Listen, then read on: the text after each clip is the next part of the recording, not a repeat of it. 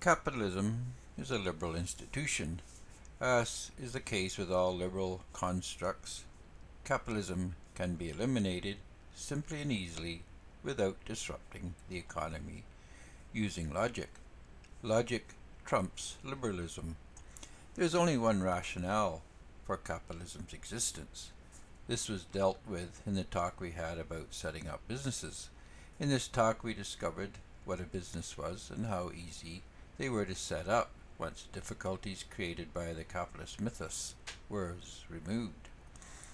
Business is only difficult to implement if the method of starting one creates a process that makes the setup less than direct. There is nothing in the actual form of a business that requires a process to be anything but straightforward. Capitalism exists as a method of capitalizing a business. This method exists because it justifies a capitalist claim to the assets of a business. The claims liberals make regarding rights and law come down to ownership, or more correctly, to legitimizing claims to property. Liberalism is all about gaining access to property. The liberal agenda is an algorithm designed to remove barriers to their accessing your property.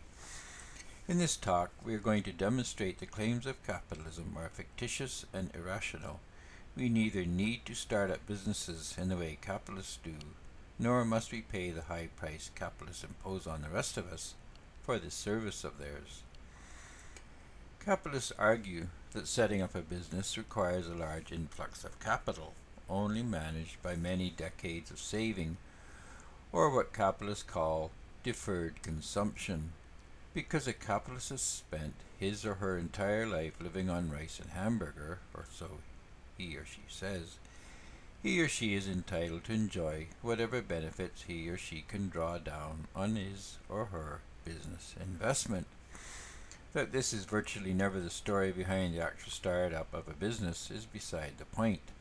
It seems many of the greatest fortunes, founded in recent years at least, took no more than a few months of discomfort caused by having to work out of the family garage.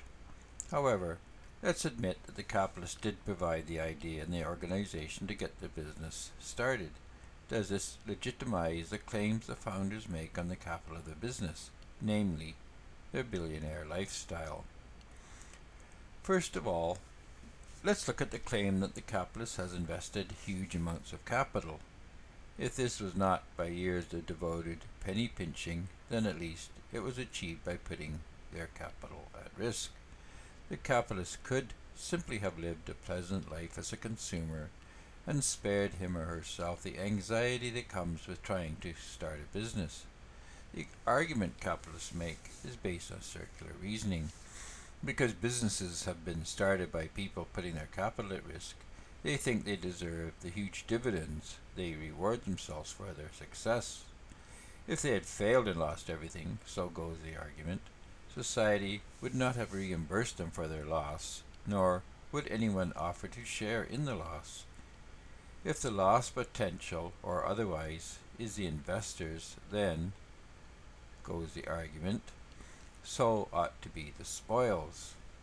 True enough, but predicated on the assumption that he or she followed the only possible model of business formation, rather than making a choice that benefit, benefited him or her. No matter how much money the investor has, he or she purchases goods and services that are available from the market. Therefore, the investment simply allowed one kind of business to be set up, controlled by a particular investor. The ability to set up the business up was implicit in the assets available to the market.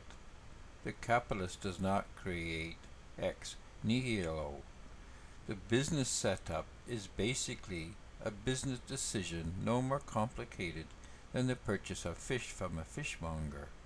At least, not a categorically different kind of thing. Money, in other words, does not give rise to the spontaneous generation of assets. What is done with money is more akin to diverting assets into a given market than it is about creating options where there were none. If the capitalists can purchase five cars to create a taxi company, then five persons with one car each can create a taxi company by designating these vehicles as taxis. The cars existed regardless of who decides they are taxis instead of personal automobiles. Any business that can be created by conventional methods can be created by donations of assets. The company pays for these donations using preferred shares. Capital produces equity, and equity can be issued as preferred shares. A $30,000 car can be compensated for with 30,000 preferred shares with a conversion rate of $1 per share. These credits are used or can be used as a local currency with no actual cash value. That is, the preferred shares are not convertible to domestic currency units, though they are maintained at par. The investor does not have any claim on the assets of the business. He has been paid for what he has co contributed using preferred shares. The community owns the business assets and can assign and allocate these assets as is seen fit. The community is the real business because it is the community that is the real source of all specialization. A community is a social network or a church. It may be a handful of people or many hundreds or even thousands. The more people there is, the less of a community it makes. The key to defining a community is the degree of specialization that it generates. Specializations exist to earn value for the community and in so doing create community. This is why communities appear to be built of people who help one another. A concentration of homes in which people are juxtaposed together yet have no concourse with one another does not a community make. This is why charity is so important to a community. Charity brings people together and allows us to pay it forward. This primes a social pump and gives people a foundation on which to build. Capitalism is one of the great citadels of liberalism and hard to overthrow. However, logic trumps liberalism and even capitalism can be overcome with sufficient logic systematically applied. The key is to move the locus of ownership away from the individual and invest it in the community where it rightfully belongs. The technique for doing this is far simpler than what is needed to create a community using the institutions and methodology provided by liberals. All that is needed to start a community is a few persons. The community is in the specialization generated by the relationship of the community partners. Each person has to serve a unique role. Thus, a small community is centered on a single business idea in which each person plays a role. It is this first but most insignificant step that fails to materialize in communities and cultures where economic development is absent. Community does not need capitalism and is not compatible with communism. The more we focus on creating community, the less public or private sector matters. It only takes a few persons to begin the process towards developing real community. If we define community as a place where we help one another, it follows that all it takes to create a community is a few people helping one another. The crucial phrase in this statement is the expression helping one another. If all we are doing is helping ourselves or helping others only if we are helped more than the ones we are supposedly helping, then the expression helping one another does not express a true state of affairs. A community requires accurate accounting. That is, helping one another needs more than a subjective evaluation of our performance. This is why the free market is crucial to the formation of a community.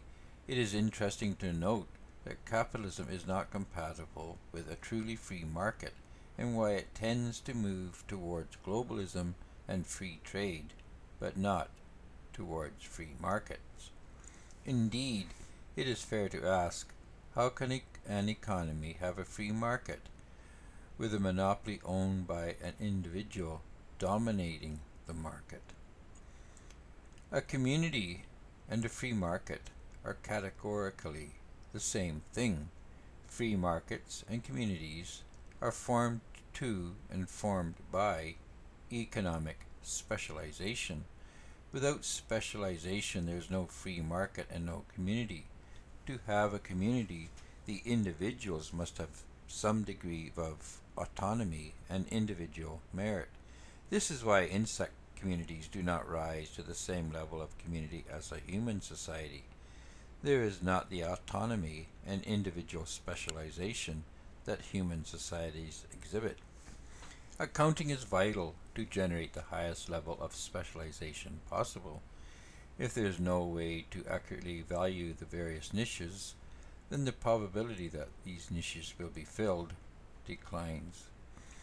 Capitalism is replaced by a community which transfers ownership of its active assets into an account that represents the community itself. A credit union can be created, owned by the community. Assets owned by the members of the community, used for or usable for commercial purposes, are put into the account of the credit union.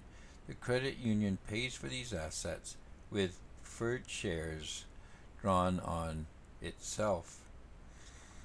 Preferred shares are the physical manifestations of assets owned by the organization, in this case, the credit union.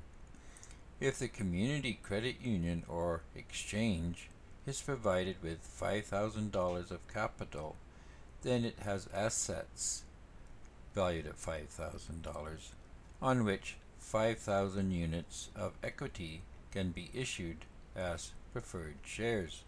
These preferred shares are used as currency. Thus, by creating an exchange, transferring all commercial assets to the account of the exchange, having the exchange issue preferred shares as compensation for the assets transferred to its account, the community eradicates the need for capitalism.